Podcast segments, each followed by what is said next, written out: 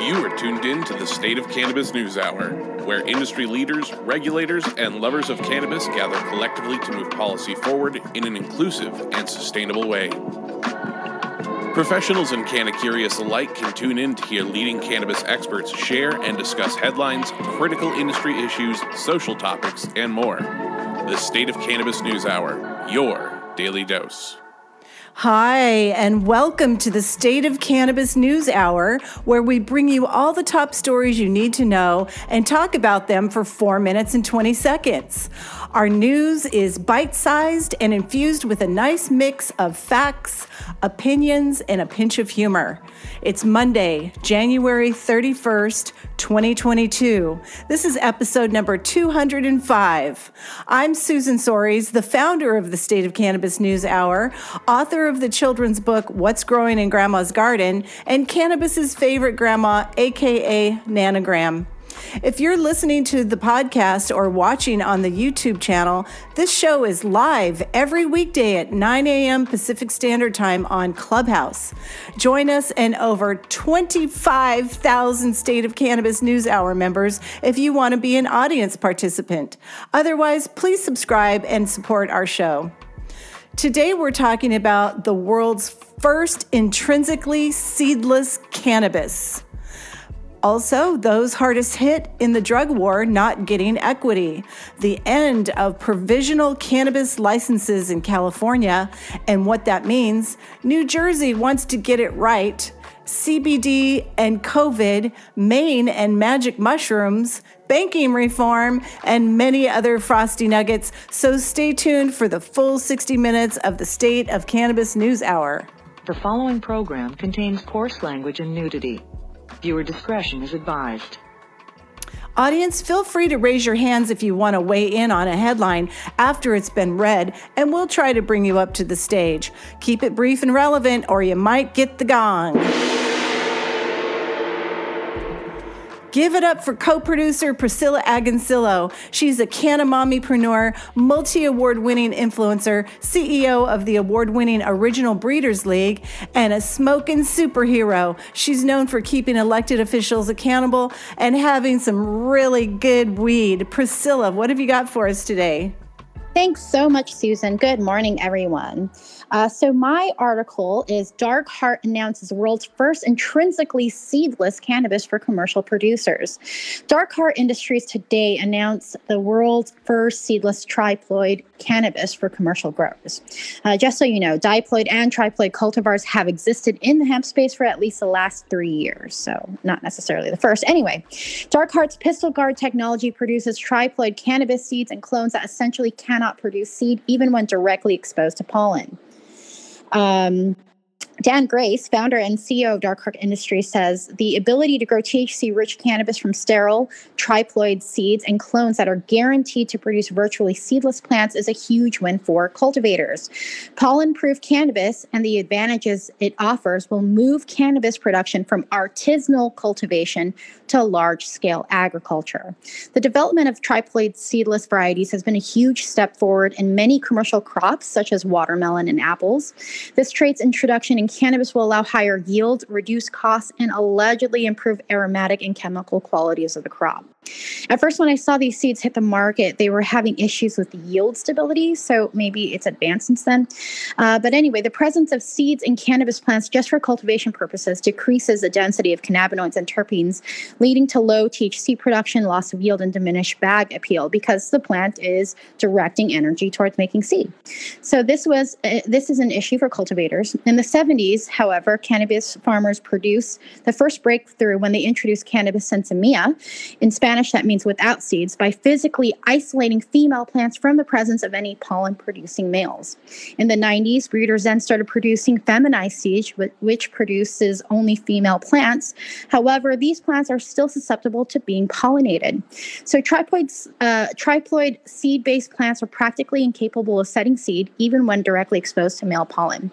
This tech hopefully will address cross-pollination issues for outdoor and greenhouse operators. So addressing those long-time issues is great and all, but the real question is, what is a weed like? This is Priscilla reporting for the State of Cannabis News Hour. What is the weed like? That's what I wanted to know. Well, we're about to see, because I I mean, anything commercially grown at like the scale of corn is obviously going to be boof. But, you know, I'm very curious to see how, you know, the final product actually comes out. GMO weed is now officially here. Exactly. And not the good GMO. Anyone in the audience, if you're involved in this in any way, would love to hear from you. I can't believe I say I'm agreeing with Jason, but I'm concerned and wonder, will it affect other crops, including cannabis? I'm with Jason too. I think I want my cannabis like I want my fruit with seeds. I don't know if you guys have noticed this, but like with seedless watermelons everywhere and a lot of these seedless fruits and vegetables, I feel like some of the flavor is gone. So I'm curious to see if this is what we'll see in this without other like different flavonoids or if there's other changes in it overall. You know what? That brings up a good point. I wonder if they're going to enter any of the bud in the California State Fair. Because it's based on just the profiles, right? Right. That's and there's a mids category. You're totally right. Go ahead, Jason. There's a mids category from the state fair. The whole thing is mids. Oh, I thought it was going to be the booth category. Heidi, did you want to weigh in? Good morning, everyone. Yes, I would. Actually, I'm very familiar with this. And with Dark Heart. What they are doing is something that actually happens in nature. There's not a GMO factor here. It's not CRISPR. There's no injection of any other chromosomes. It's a diploid and a triploid. What they've done is they've bred triploid seed, and it doesn't change the profile whatsoever. They're all focused on their terpenes. They're also going to provide clones, if that's what farmers want. And they're starting off right now with seed trials with their some of their key growers, and they'll have the seed available next year. And so this really just changes the game from, you know, even if you're going to be growing a few plants, to if you're going to be growing, you know, many, many plants. And they're all about terpene profiles. They're all about producing beautiful cannabis and helping their people do so. Thanks. That's Bye. Good. That's good to hear. Thank you, Heidi. Jessica, we're at time, so 10 seconds. So, yes, I just really had a couple of things to say about, like, bananas. They really haven't changed much about bananas, either genetically modified, but they don't taste like real bananas anymore. Bananas are not supposed to be that sweet. Also, the clone thing, that was a question I had. However, I know from growing clones that the more clones you take, the more watered down the genetics is. So is that something that's going to be happening continuously, that we're just watering down the genetics? How do you get new, how do you fix that part? This is all new stuff to me, so maybe we will have to do a room on this because it's a very interesting topic. Seedless seeds. Up next is Rico Lamotte. He likes to ask the tough questions that the mainstream media refuses to ask. The self-proclaimed dopest dad alive is here to encourage other dope dads. Find him on TEDx or at one of his Cannavision events, but always find him here every weekday as co-producer of the State of Cannabis News Hour. Rico, what's your headline today? Good morning, Susan. My headline is coming out of LA Times. California promised social equity after pot legalization. Those hit hardest feel betrayed. Keep an eye out for Kika Keith. She might be stepping into the room with us to join the conversation.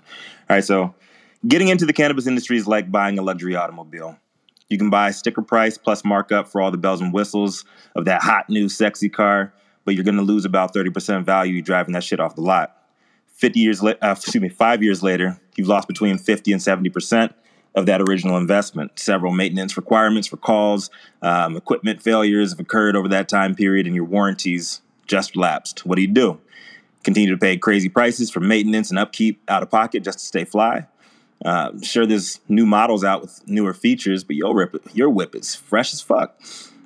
But you know it's going to break you. You don't know if you'll be able to keep up with all the payments on top of specialized maintenance.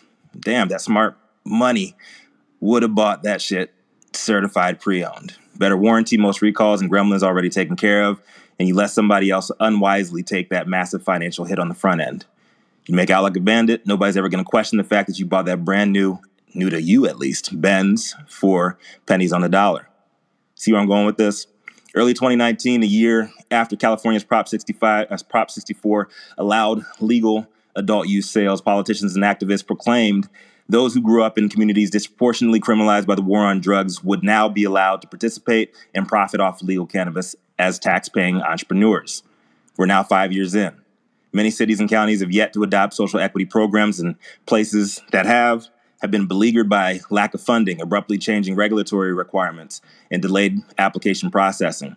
Per the article, LA Times review of the state data found equity applicants represented a small fraction, less than 8% of all people granted cannabis licenses through the end of 2020 in several of the state's largest jurisdictions. So far, the game's been playing out as many early critics, including myself, predicted.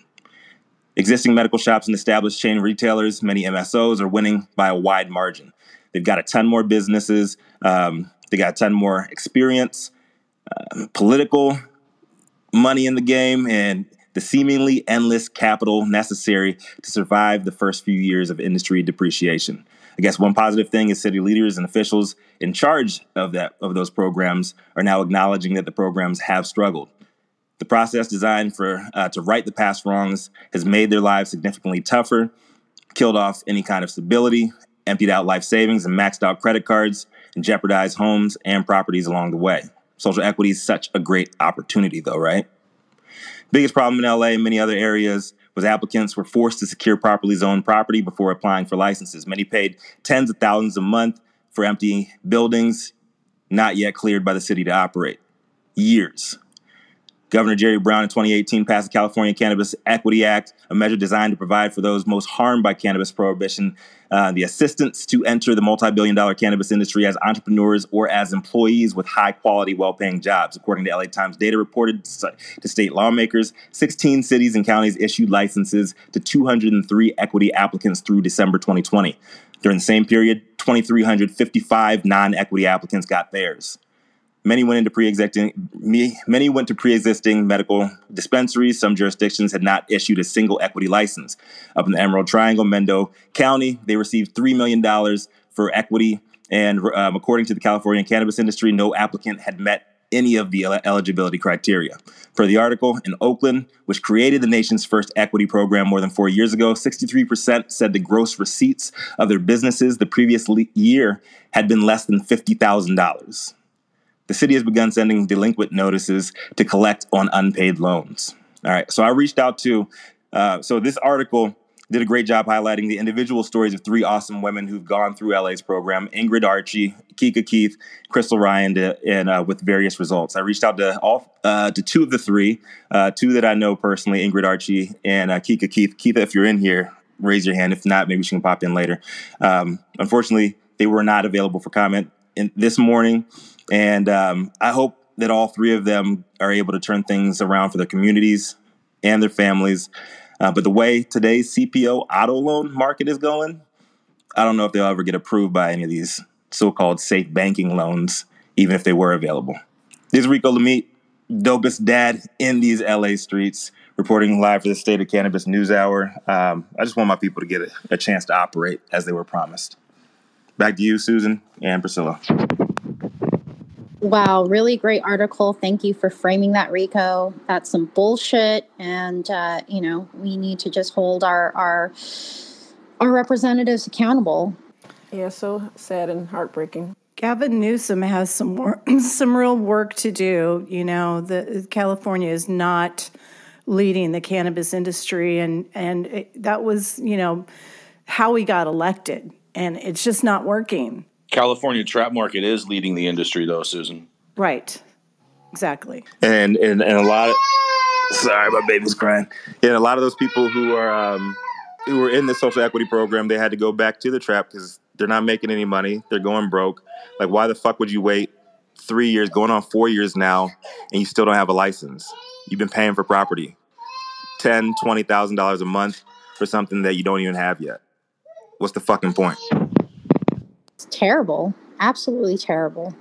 Well, we are at time on that. Rico, that's such an important thing for us in the industry to always keep at the forefront of our minds. And up next, we have Mr. Jason Beck. Jason is the Kaiser Soze of cannabis, and he is our highest Republican. He is also the longest continuous cannabis retailer in the history of the United States. Jason, what do you have for us? Oh, good morning. Thank you so much, Priscilla. Hope everyone is having a fantastic Monday, because I'll tell you what, everyone in New Jersey, where my story is out of, is going to be having a really shitty day after they hear this news. Murphy, that's it, Governor Murphy of New Jersey, says he'd rather be right than fast as New Jersey may delay adult use weed sales. Governor Phil Murphy, who successfully pushed to legalize cannabis for recreational use, said he wasn't concerned that the state may not meet a February 22nd deadline for selling weed to the public. In a quote, he says, "I'd rather get it right than get it fast," Murphy told a New Jersey Advanced Media on Sunday. They're doing a really good job. They want to do a good job. That's different and better than any other state that's ever done it, in particular as it relates to addressing inequities, which has been a central theme of mine. Well, judging off of Rico's last article, we all know that is totally fake news. And Murphy used his State of the State and his second inaugural address this month to tout the positive impact on the economy and jobs that he said he believed the state's legal cannabis industry would have. Well, guess what, Governor Murphy? If you don't initiate it, you're never going to have it. But he said he wasn't concerned with the possible delay. Jeff Brown, executive director of the state's Cannabis Regulatory Commission, told New Jersey Cannabis Insider last week that New Jersey may not meet its self-imposed deadline for selling adult-use cannabis. We all want it sooner than later, but let's make sure it's right, Murphy said. That, to me, is the most important. It's going to be an industry that's going to be around 50, 100, 200 years from now. So let's get it right. Well, I'll tell you what, Governor Murphy, you need to get off the pot or take a shit and fucking get this program off to the races, because everyone's talking about New Jersey, but ain't nobody seeing no action in New Jersey. And this is Jason Beck reporting for the State of Cannabis News Hour. Jason, you're the one that's always saying it's not when, but how. I didn't create this deadline. They created the deadline for themselves. So this is a manufactured crisis, Susan. So, okay. Well, yeah, they're also talking about no home cultivation. So fuck that. Doesn't that make you want to move to New Jersey, Susan? No, that's a line in the sand. They cannot do that. That would be terrible. I mean, how many people in New Jersey really have somewhere where they could in home cultivate in the first place? But do you know what the state's motto is? It's the garden state. It's the garden state. Yes, the garden state. I have a quick question. Have they indicated at all when they think they will be ready? There was no indication of this article as to when they would be ready. Governor Murphy just keeps on passing the ball off, saying we want to get it right as opposed to get it in early, which tells me he doesn't have a fucking clue as to what to do. Yeah, I would guess that means no time soon. Maybe they'd be lucky to do something by the end of the year. Maybe. It's a bunch of bullshit tactics. They're waiting for the big money to come in so they can pay everybody's bills. Just keep it a buck. They're waiting for their relatives to get in. Gotta love America. When did New Jersey officially finally happen? Was it? Technically, it hasn't officially happened because they don't have adult use sales. Well, you know what I mean. When did it actually get voted on? New Jersey voted on it, what, at the last election? Or the election before? That's what I thought. Yeah, they've been rolling out the applications. I've been doing a lot of them and writing them. So I think what they're concerned about the home grow is that it quote-unquote feeds the, traditional market or underground market, and they're just afraid that it's going to get out of hand. Yes, there is a lot of places to grow things in New Jersey. Most of it's rural, other than the part that's by New York, and even that's pretty suburban. I'm just going to say 6 plants at a home grow does not cultivate the illicit market. Yeah, well, that's... And you're not a regulator. And Anna, that's totally ridiculous, and it doesn't make any sense at all in the world. If you understood cultivation, you would know that you're going to need thousands of lights if you want to be fueling the illicit market, not one light with 6 plants. That's just totally ridiculous. Well, and I'm sorry. Okay, in the garden state, and people grow things outdoors in their backyard, and they're currently doing it now. I was asking about the timeline simply because what we've seen in the past is that it generally takes a market to get up and running 2 years from signing it into law to actually getting regs passed, getting applicants approved and stuff. So Jason is correct. They put this stupid deadline on themselves. And New Jersey has been rolling it out pretty quick and compared to other states as far as I've seen. And they've been very good as far as having a lot of informational sessions, which I think helps smaller and more inexperienced people to find their place in the market. And among the people that I'm working with, I find that there's a lot more diverse applicants. So I think they got some things right. I think the home grow is a very important issue that the whole Northeast is struggling with. I think New York doesn't allow home grow either. So they're just starting to roll that out. So I think New York is the big gorilla in the room. And so New Jersey is going to follow. They do allow for home grow. Yeah, New York allows for home grow, Anna. They just started. But it was one of the first laws that they passed there for New York. They're allowing for home grow. So that's at least a good thing. All right. Even though the power grid can't even support home grow. God, the sun supports home grow. We're at the end of the rope. We're at the end. No one smokes outdoor, Anna. Nanogram does, except for a lot of people I know. Yeah. Yes. All right. Let's move on. Let's move on, please. All right. So on to the next story. She's an entertainment attorney, cannabis and psychedelics advocate, and known in certain circles as the Princess of Pot. Up next, we've got the star of Shall We Talk podcast, Shalina Panu. What news shall we talk upon this beautiful Monday morning, Shalina? Thank you, Rico. Good morning, everyone. My name is Shalina, and my headline for today is Maine is up next on the psilocybin train. Tomorrow, Maine lawmakers will hold a public hearing to discuss the Maine Psilocybin Services Act, which was presented by a Democratic senator of the state.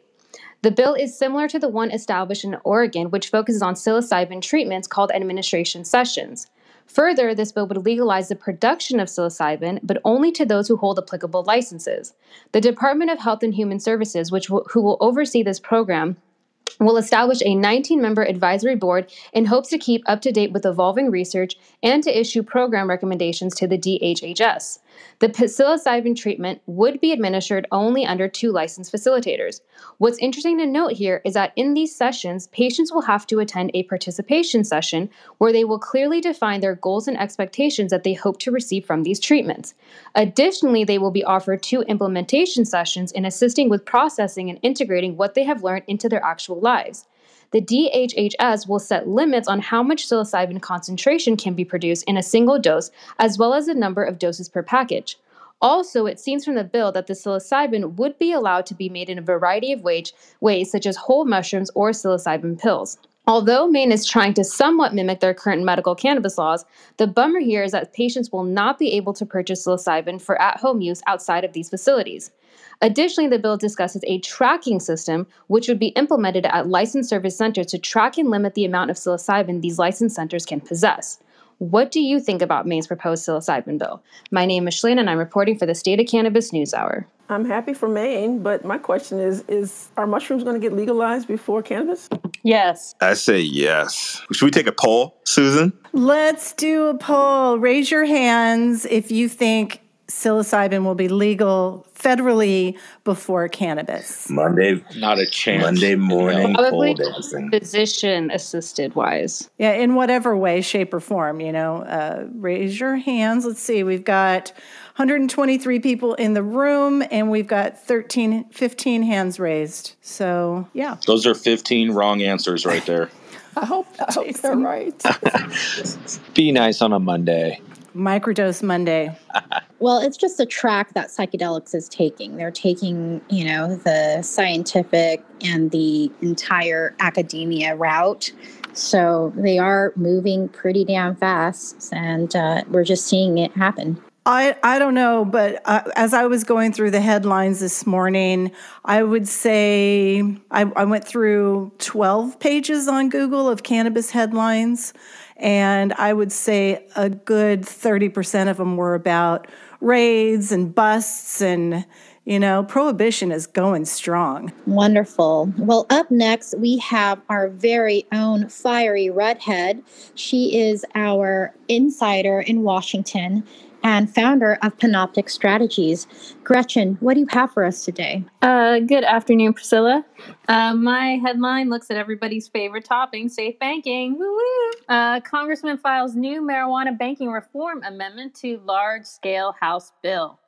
This is coming out of Marijuana Moment. The House sponsor of a bill to protect banks that work with state legal marijuana businesses announced on Friday that he is seeking to attach an amendment containing the reform to a broader bill dealing with the research and innovation in the tech and manufacturing sectors. Representative Ed Perlmutter, sponsor of the Safe Banking Act, has expressed interest in finding another vehicle to pursue his proposal after it was stripped from a separate defense bill late last year.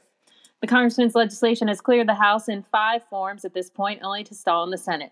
His latest attempt to get the reform enacted is by filing an amendment with the safe banking language to the American Competes Act, which does not deal specifically with cannabis issues as drafted, but was introduced in the House this week. He said, cannabis-related businesses, big and small, and their employees are in desperate need of access to the banking system and access to capital in order to operate in any efficient, safe manner and compete in the growing global cannabis marketplace. The Safe Banking Act is the best opportunity to enact some type of federal cannabis reform this year and will serve as the first of many steps to help ensure cannabis businesses are treated the same as any other legal, legitimate business. I will continue to pursue every possible avenue to get safe banking over the finish line and signed into law. It remains to be seen whether the America Competes Act will serve as a more effective vehicle for the cannabis banking bill than the NDAA, where the language was successfully attached on the House side, but later removed amid bicameral negotiation. Perlmutter said at that time that the Senate leadership, which is working on comprehensive legalization legislation, was to blame for the decision to remove his amendment from the proposal. The new Safe Banking Act amendment will still need to be made in order by the House Rules Committee in order to be formally be considered on the House floor when the body takes up the research and innovation package. The deadline to file amendments was Friday, and the panel is set to take them up starting tomorrow. Even some Republicans are scratching their heads about why Democrats have so far failed to pass the modest banking reform, with majorities in both chambers in control of the White House. For example, Representative Rand Paul criticized his Democratic colleagues over the issue last month. In the interim, federal financial regulator Rodney Hood, a board member and former chairman of the Federal National Credit Union Administration, recently said that marijuana legalization is not a question of if, but when. And he's again offering advice on how to navigate the federal-state conflict that has left so many banks reluctant to work with cannabis businesses. I think what'll be interesting, I think he'll get it attached. Nancy Pelosi's on board with moving safe banking however he wants. It'll be interesting to see whether or not Schumer goes ahead and kills it again. If he does, I would say you need to vote Schumer out. The man pretends to care about cannabis, but obviously really doesn't give a damn.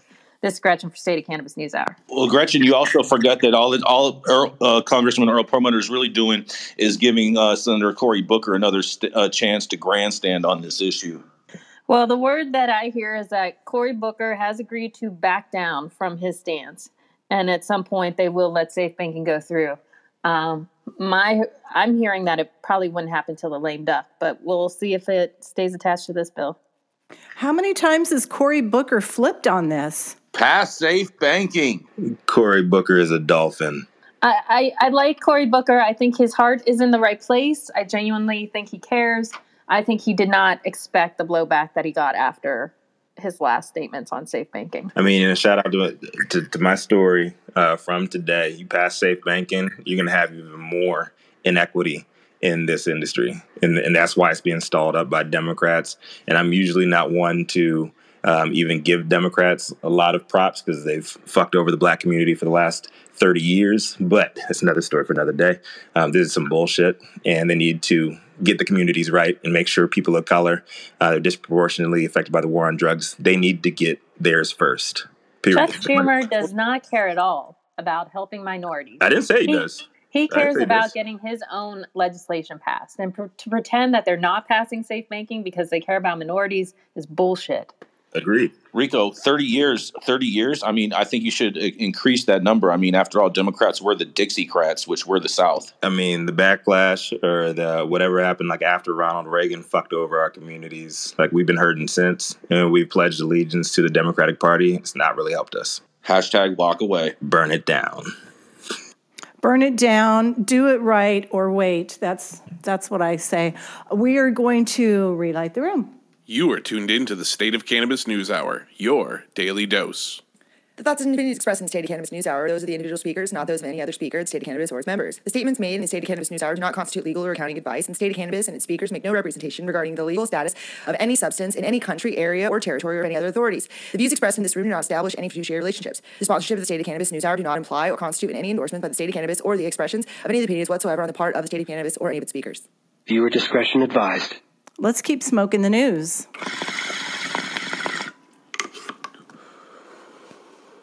All right. So, hold on one second. Sorry, y'all. All right. So up next, she's well known for bringing that drama-free data that we love oh so much here at State of Cannabis News Hour, and is also a cannabis educator, brand strategist, healthcare consultant, and founder of the Cannabis Business Council of Santa Barbara. Liz Rogan, what you got in that news pipe for us this morning? Thank you, Rico. Happy Monday, everyone, and thanks for tuning in to join us. My story comes from The Daily Beast. This is a kind of slightly biased article here, but I'm trying to pull in as much information as I can from other articles that it cites. So it comes from The Daily Beast by Emma Betul. Sorry if I butchered your name, Emma. The headline reads, "We're ignoring what CBD could do for COVID at our own peril." And the data doesn't lie.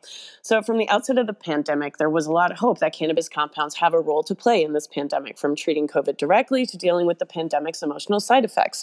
And we are already seeing a lot of this potential research teased out in a flourish of new scientific research. So new peer-reviewed research 2 weeks ago came out from Canada. Some other research just was published last week suggesting that CBD can help prevent the novel coronavirus from replicating in human cells, reducing the chance of a full-blown infection. Another arm of the study also found that real-world patients who are prescribed CBD experience lower rates of COVID-19.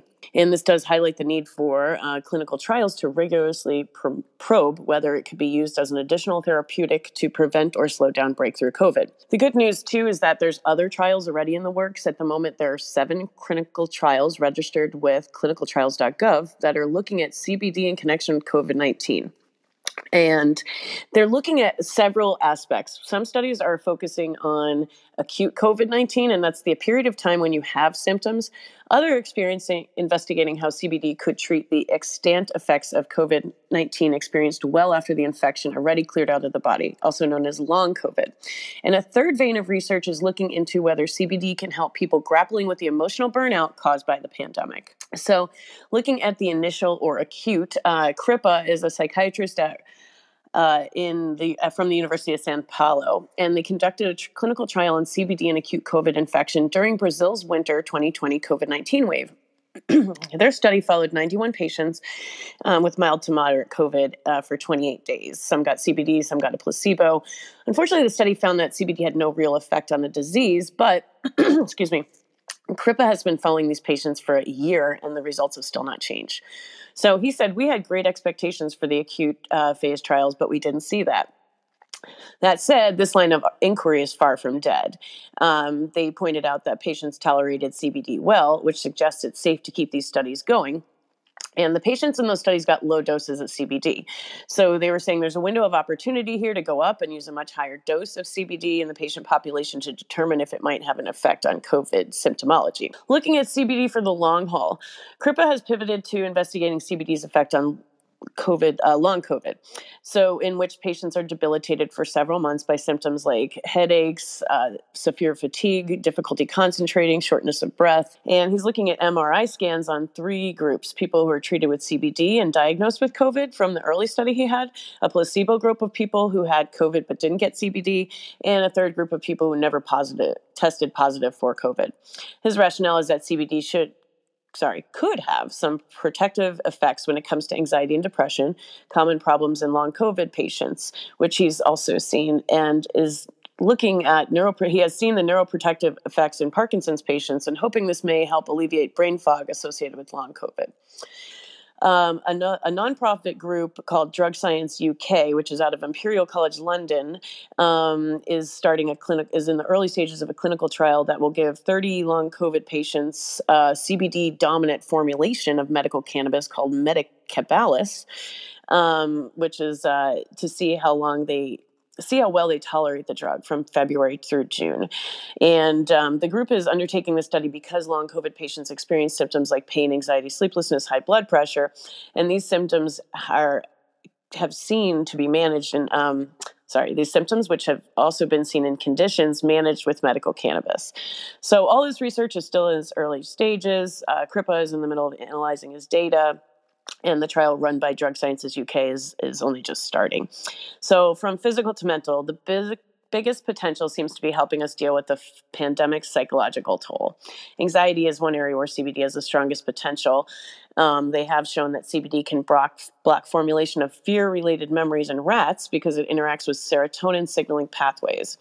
So serotonin is really important for anxiety and mood disorders, and most of the major drugs that treat these disorders target the serotonin system, so it's promising CBD will do this. So anyway, as you can see, we're close to the end, but we're looking to see if there's more potential. I know we all hope that plant medicine can help us get out of this pandemic. So this is Liz Rogan for the State of Cannabis News Hour. Thank you. Long COVID scares me the most of any part of it. I hope that this works. My daughter has long COVID, and the exhaustion hits her like a brick wall. And that Brazil study, Liz, I'm looking at it now. It looks like they used a CBD isolate, that 300 milligram dose. They probably would get better results if they used the full spectrum product. It's just my 2 cents. Liz, did you say that it stops fear? Cannabis stops fear? Allegedly. That is amazing. Everyone should smoke more weed because fear is the number one emotion that people react on. Stress is the number one killer. Republicans know fear sells. You know, Democrats know fear sells. Politicians know fear sells. News stations know that fear sells. Data shows Churches. Fear sells. Churches. I love fear. Fear is always the best. That's my plan. That's what I like to do. I'm afraid. Well, when you're shopping for those anti-fear pills, they do caution that you don't buy it at a CBD store because that is the name, not the same things that are given to people in clinical trials. And MDMA is legal. I mean, would you buy anything in a CBD store? Absolutely not. But just saying, just want to put it out there. Well, we are at time on that. Thank you so much for bringing up that article, Liz. And up next, we have Dr. Felicia. Dr. Felicia is one of my favorite medical experts. She is also the CEO of Plants for Life and a dual board certified physician helping people understand how much power they have over their health while using cannabis as medicine. Dr. Felicia, what do you have for us today? Thank you so much, Priscilla. Happy Monday, everyone. My headline comes from the Marchand Institute for Minimally Invasive Surgery. The title is JAMA Publishes Largest Study to Date on Marijuana Use in Pregnancy. Dr. Marchand states that with the new data that has come out of the last 5 years, there's really not any doubt at this point that smoking marijuana during pregnancy is associated with preterm births, lower birth weight, and more admissions to the neonatal ICU. This data will force some difficult decisions for pregnant women dependent on marijuana for treatment of serious medical conditions like anxiety and chronic pain. Spoiler alert, there is no new data here. This new study is a meta-analysis rehashing 16 previous retrospective cohort studies dated from 1983 to 2020, involving a little over 59,000 patients, so they have the numbers. They were looking for 11 adverse outcomes in the cannabis-exposed babies versus the controls, but were only able to come up with 7. Birth weight less than 2,500 grams, small for gestational age, increased preterm delivery, low birth weight, increased NICU admissions, low APGAR score at 1 minute, and decrease infant head circumference. They stated several times in the study that the results were heterogeneous, which means that some people found no connection between cannabis and a bad outcome, and others did. Most of the studies were self-report. No product was analyzed. Most studies only documented one exposure, which was typically at delivery with a positive urine drug test. Most of the studies, as in 75%, did not include levels of exposure, frequency, nor dosage. Retrospective chart reviews do not provide the same level of evidence as randomized placebo-controlled trials. They did try to control for alcohol, tobacco, and benzodiazepines.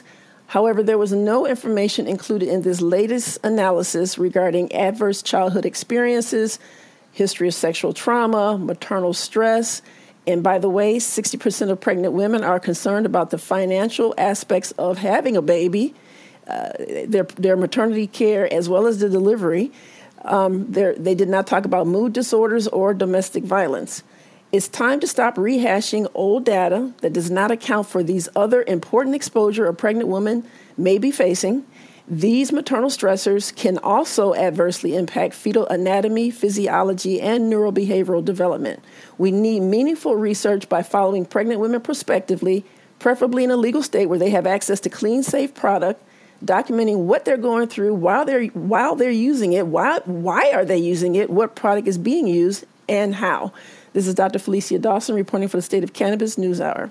Thank you for breaking down the study because, you know, when they publish, you know, some of these studies, as we don't really understand exactly what they're trying to promote. So we rely on what the news article says, what the interpretation of it and how it's skewed in the media. So thank you for breaking it down, Dr. Felicia. And my pleasure. And unfortunately, a lot of physicians will just read the conclusion and not really dig deeper. And so this is why this continues to go forward. I had an opportunity to ask the director of the NIH's National Center for Complementary and Integrative Health a question during a panel discussion at a medical conference last year. And I asked if it's ethical for us to research COVID vaccines in pregnant women, how is it unethical to do research on cannabis in pregnancy when it's been used safely for thousands of years by women and their caregivers? To my astonishment, he answered, it's time for all the stakeholders to gather and see if this is something we can do. And I was shocked. Yay, Dr. Felicia. Mary, did you want to weigh in before we move on? Yeah, I think this is really interesting because my major concern and holdback on making any recommendations for the pregnant female is that if there is any stress to the infant, any reduction in weight gain intrauterine that leads to problems, it's not going to be a problem in a full-term 8-pound baby if the baby weighs 8 pounds 1 ounce versus 8 pounds 0 ounces. But when the baby is born prematurely, a couple of ounces is the difference between life and death, or life with serious disability or a normal life. So those babies at risk are the babies we're most concerned about. But this is interesting that this broader look doesn't show an increased risk of premature delivery or increased complications. So that's getting closer to where that might be a recommendation I can get behind. We're at the end of the line for that story. And up next, we've got a fellow dope dad, a former cop that chose to trade in his gun and badge for covering the spiciest news on Bud. He's a cannabis security consultant at CC Security Solutions and our go-to guy on law enforcement stories from an insider's perspective. Here to read us all our marijuana rights, it's Chris Eggers. What you got for us today? Rico, what's up, brother? Happy Monday to you and everybody else on stage and in the room. Happy to be here. And my article today comes out of Tucson, Arizona. City of Tucson, this headline reads, City of Tucson is behind on expected marijuana revenue. And one thing I really wanted to point out in this article we'll get to in just a second. The City of Tucson has brought in $2.4 million in marijuana revenue in this fiscal year, according to Michael Ortega, the city manager. Ortega said, quote, we had projected by the end of the year to have about 8 million. That's what was budgeted. That's what we had projected, end quote. The city gets its money from state shared revenue. We're running a bit short, Ortega said. There's still about 5 months left, so we'll see how the allocation distribution from the state makes up for that. The money the city receives goes toward the city's public safety pension fund. Again, the money the city receives goes toward the city's public safety pension fund. That fund is around $78 million, according to Ortega today. It really does help, Ortega said about the marijuana revenue. Those dollars would otherwise come from the general fund, so we're happy to be able to use those for those purposes. This gives the city more financial flexibility for other projects, Ortega said. Short article, but I thought it brought up a few interesting points about taxation, where that money goes, the different pots that it goes into, and in Tucson it goes to the Public Safety Pension Fund. I'm curious what some folks have to say about that. That really stood out to me in this article, and I'm glad to share it on this Monday morning. My name is Chris Eggers, and I'm a correspondent for the State of Cannabis News Hour. Thank you. How much money does law enforcement need? Well, I didn't understand how. I mean, it wasn't super clear, but he said that if it sounds like they would make up the money from the general fund to put into the public safety. I must be reading that wrong. There's a really good article about California's problems and what Gavin Newsom thinks about it. And law enforcement is definitely against lowering taxes because that revenue is going to them. I wonder what the police unions have to say about this. Exactly. I was actually looking for other articles. I couldn't find this morning similar articles about it. I actually was trying to Google to see if any of the POAs or anything like that had a stance on it because, you know, as we know, one of my big gripes with a POA or a union is how politically involved they try to get. I think in some ways they just need to kind of step out of the way. But I was hoping to find some sort of quote or something from somebody about that. I found it to be pretty interesting myself. Hey, Jason, being a conservative, maybe you and Gretchen can chime in on this. Like, why is it that Republicans hate unions, but they love the police unions? I don't think it's necessarily people that love the police union. No, go ahead, Chris. Oh, sorry. I was just going to say there's one clear distinction that I didn't know until I was a cop, the difference between a union and an association. So I know these are called police unions, but I think technically, at least for the agencies I've worked at, they're associations. And as it was explained to me, the difference between a union and association is that unions can strike and associations cannot. Yeah, I guess it's similar to the NFL, because the NFLPA is an association. Oh, good point. It's not technically a union. A lot of politicians are frankly afraid of police unions, literally. Makes sense. Well, we are at time on that. Chris, thank you so much for bringing that story to the news today. And up next, we have Mr. Christopher Smith. Mr. Christopher Smith is a communications strategist, and he is the publisher of the American Cannabis Report. He is also State of Cannabis's own Clark Kent. Christopher, what do you have for us today? Thanks for the intro, Priscilla. Good morning, Rico, and I hope you had a fun birthday, Susan. My story today is from Benzinga, though you might think it's from Benzaro or Benzonkers. From Christian megachurch to cannabis, the minister who divorced the pastor's daughter and started a weed company. So it seems like I'm skipping to the final score, but the highlights are really entertaining. And though I'll mention two new brands today, I'm not pitching anything but straight heat. And as you can probably tell, the theme for this cold winter day is baseball. Cannabis and Christianity played a doubleheader today. The headline above, +1 in high times. The Bible thumpers have asked to be traded from Crazy Town to Team Cannabis.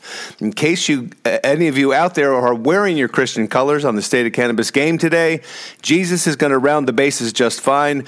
Big Top Christianity might get a brushback, but there are a couple of players in these news stories, and they're begging for chin music. And it looks like some of it's going to blow back on Oklahoma. So when I publish this story today, I might call it From Big Top to Booftown. But for sure, it's a baseball kind of day. Here's the pitch. In 2015, Brendan Wildler was in a bit of a pickle. Maybe the whole jar. He had found his one true love, Anna, in Dallas at his Big Top mega church, and they wanted to break out and create their own home base together. But before Brendan could get to first base with Anna, he had to handle a curveball. The woman in the white dress, who happened to be his current wife, who happened to be the pastor's daughter, Brendan was so far out in the outfield, he had taken her last name. Big Top mega church had been his home team for 15 years, and he was the second string on the pastor roster himself. He described his job like this, quote, "I was traveling with a group called the Power Team across America, breaking bricks and baseball bats and performing various feats of strength for Christ. I swear on baby Jesus swaddling clothes." It's all in the Benzinga story. Right around this time, Brendan discovered the holy smoke itself. Upon leaving Christianity and the church in 2015, Brendan discovered weed, or as he likes to put it, weed found him, because he's clever that way. Brendan spit in the dirt, hiked up his big boy pants, and went on the road with his new ball girl, Anna. They even made up a new name together, Wilder. Get it? I agree. More like a wild pitch than a home run. The first base they landed on was Bend, Oregon, where he wanted to make a living growing fresh grass. Since he was now a free agent from the church, he added mushrooms to the lineup, and the newly Wilders decided to hit a long ball and move to Oklahoma City, where they're launching a new brand called Highest Intent.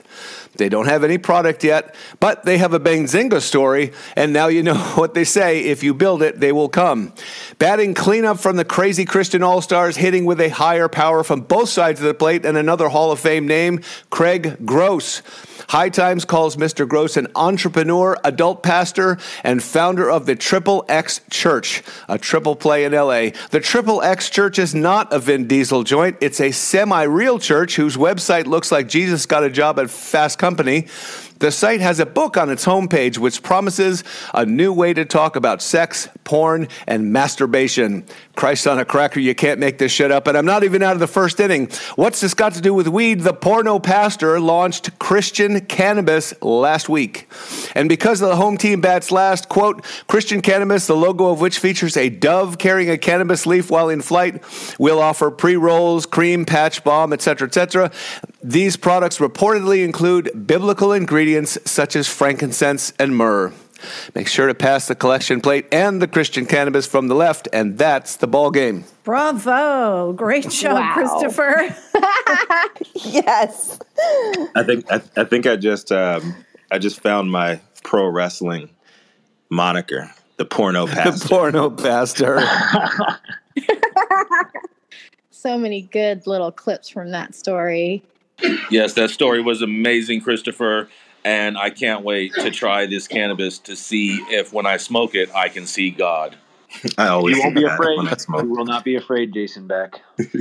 let's move on. We're coming to the end of the hour. Let's move on to the next one. So she's a pot-loving PhD pushing for common sense cannabis policy for everyday people and outside-the-box activist who remains optimistic in the midst of cannabis chaos. Up next, we've got Manika Mahajan. What you got for us this morning, Manika?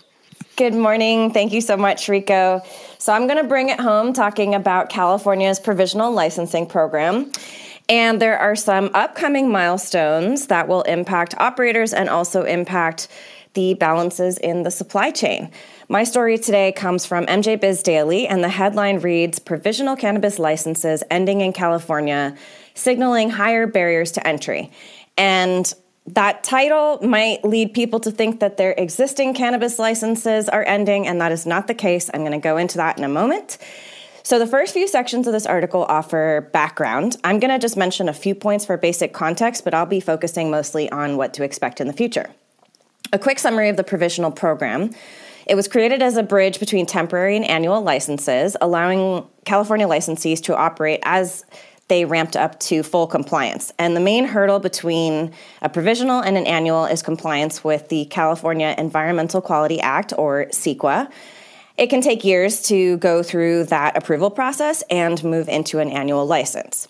3 and 4 licensees in California hold provisional licenses as they, along with their local governments, are still trying to navigate CEQA. And we're at the start of year 5 in California.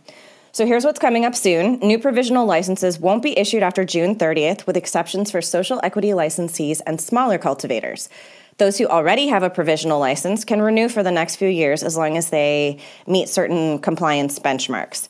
But they will be able to continue to operate while they work towards an annual. So the bottom line is, if you don't already have a provisional license, soon you will not be able to get one and will have to satisfy CEQA requirements before you can operate. And if you do have a provisional license, keep going and get yourself to an annual as soon as possible. So now moving into the main point that I wanted to cover in this article are some possible ripple effects of this change in California's cannabis industry. John Schroyer, the reporter who put this story out, offers 2 main predictions. The first is that the licensing runway for new retailers could get longer. Right now, we have 2.1 cannabis retail shops per 100,000 residents in California. For comparison, Colorado has 14.2 per 100,000 residents. Around 70% of California cities still don't allow cannabis retail, And Governor Newsom recently announced a program to incentivize California cities to allow more retail stores, but these longer runways for licensing, as new retailers have to go straight for an annual, could work against that goal.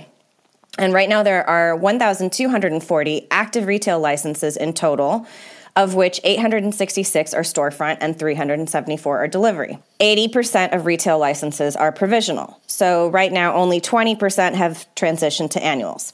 Moving to the second prediction, Schroyer predicts that there will be an increase in mergers and acquisitions activity among out-of-state companies looking to enter the market quickly. Rob Hunt, a principal at Linnea Holdings, says build is no longer as exciting as buy because of the timeline it will take to obtain annual licenses, and that I think it's going to be much, much harder for new entrants to enter the market without the ability to gain a provisional initially. I just don't know if they have the capital to weather the storm. It'll drive down the value of any provisional license and drive up the value of any existing annual. So to sum it up, soon we can expect a slowdown in new licensing, which would offer some reprieve for the license types that have experienced over-permitting in California, such as cultivation. But then the production-to-retail imbalance may not be corrected because new retailers, especially those in cities that currently have bans that they're in actively working to lift, will have a longer runway until they can get their stores open. So the Golden State is in for another wild ride in 2022. I'm curious if we have a moment here, which I think we have just a few seconds, what correspondents have to say about maybe some other ripple effects that we should expect. This is Mennika Mahajan reporting for the State of Cannabis NewsHour.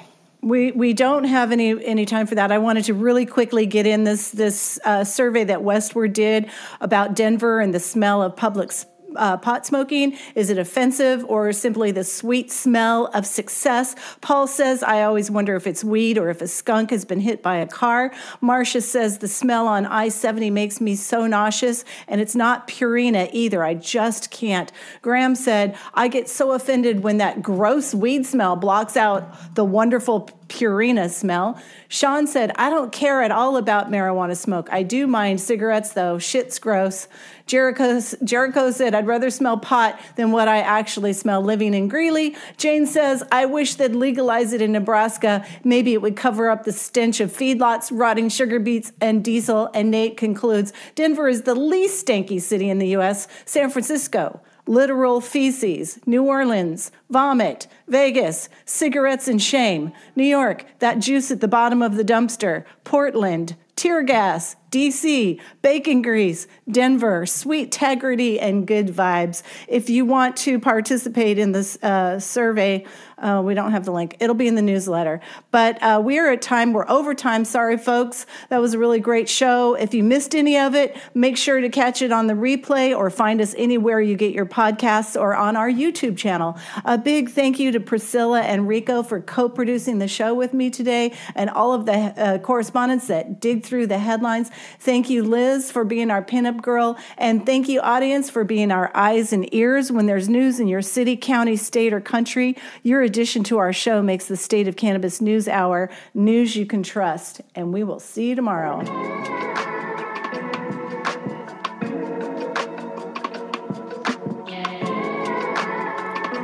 You've been tuned in to the State of Cannabis News Hour, where we collectively move policy forward in an inclusive and sustainable way. Start your morning on a high note and join us every weekday at 9 a.m. Pacific Time for the State of Cannabis News Hour, your daily dose. Say goodbye, Rico. Goodbye.